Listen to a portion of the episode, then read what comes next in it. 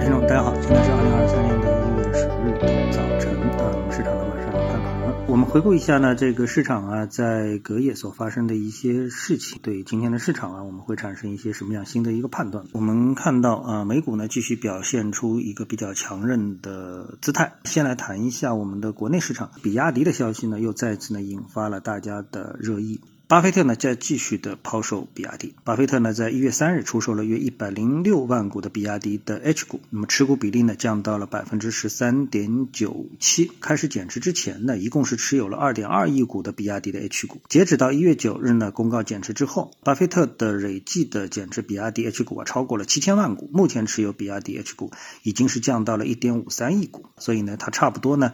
在并不是特别长的啊一个季度。五六个月的时间吧，五个月的时间吧，那么是减持掉了三分之一的一个比亚迪的一个持股。那么在这个减持的过程当中，当然啊，那么比亚迪呢，它的管理层一直呢不断的可以说是自我鼓励，巴菲特并没有抛弃比亚迪，巴菲特还是继续支持比亚迪的，等等之类的啊，说了很多这样的一些我们可以说是自我鼓励的话吧。采访了谁呢？媒体称，比亚迪的执行副总裁叫李科，在周二接受采访的时候，表达了对巴菲特减持的看法。他不认为巴菲特放弃了比亚迪，他看好比亚迪，看好公司的管理层。李克强调称，巴菲特将永远是比亚迪最大的支持者。我觉得呢，这个呢说法啊，确实不太令人信服。在短短的不到半年的时间当中啊，我们看到巴菲特已经减持掉了三分之一的一个比亚迪。那我们知道一个。成功的投资者，他最大的特质是什么？就是应该是理性客观，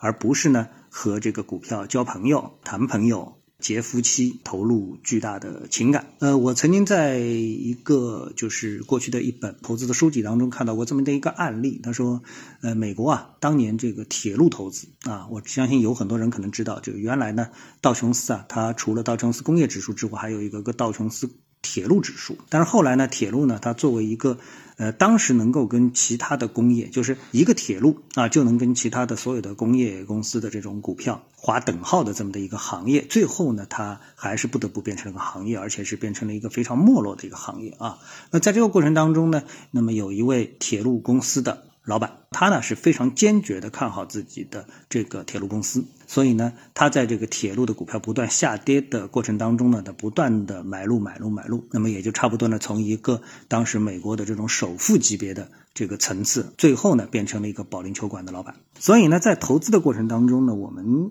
最大的一个成功投资者的特质就是不能感情用事。不能感情用事，就是跟这个你的投资标的啊产生感情。我们之所以投资股票，而不是自己开一个公司，它的区别就在于你可以去灵活的选择行业，你可以灵活的去选择这个上市公司。所以，巴菲特呢，他一定是一个非常理智客观的人。如果说他抛售比亚迪，那一定是比亚迪。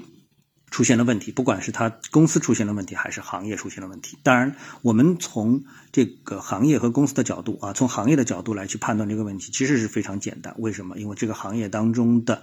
排名第一的公司特斯拉，已经是不顾一切的掀起了一场价格战啊！而且这场价格战一定是会在汽车行业，包括电动车行业，包括这个汽柴汽油车行业里面啊，掀起一股这个腥风血雨。关于这样的一个原因。可能性，那我们就不再多说分析了。总之，这个行业当中，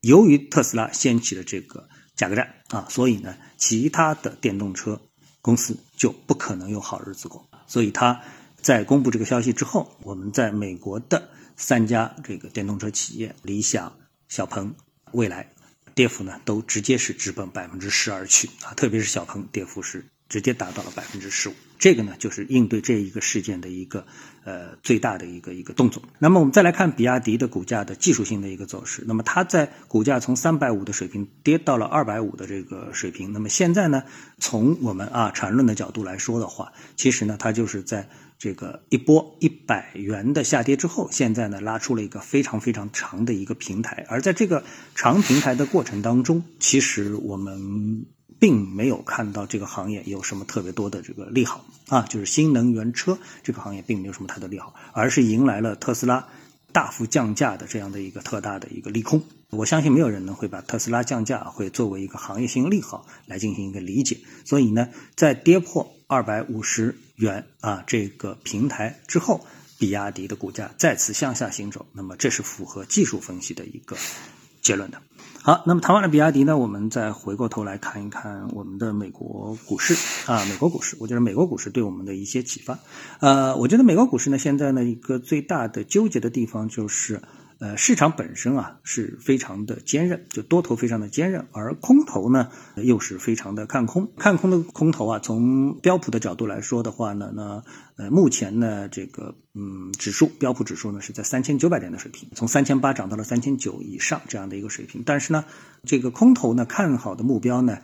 最少也是三千五到三千六。最深呢，可能是在两千八到三千啊，就普遍的认为在三千三左右。那么这是一个标普可能会达到的一个目标，而且非常的坚决。那么两者之间形成这样的一个分歧啊，那我觉得呢，对于这个呃投资者而言的话啊，就是对于投资者的一个选择而言的话，这时候呢，可能啊，对于美股投资者而言呢，更多的呢，可以有一些。这个呃衍生品工具能够来帮他对冲这种风险，而且接下来呢，即使下跌的话，而也不会是出现像前期啊，由于连续大幅高频的这个加息啊导致的这种暴跌，而可能呢是一种波浪式的。波段式的这种下跌，不是一种直接的非常凶狠的这种下跌。这种情况下面，其实呢，作为投资者是有很多情况可以应对的，很多工具可以应对的。那么这个呢，反衬到 A 股市场呢，我们目前当然没有这样的一种担心，没有这样担心。但是呢，我认为呢，投资者如果在这个衍生品工具当中啊，有一些进一步的了解的话，可能呢更能够去理解机构投资者在发出所谓的看空和看多的信号的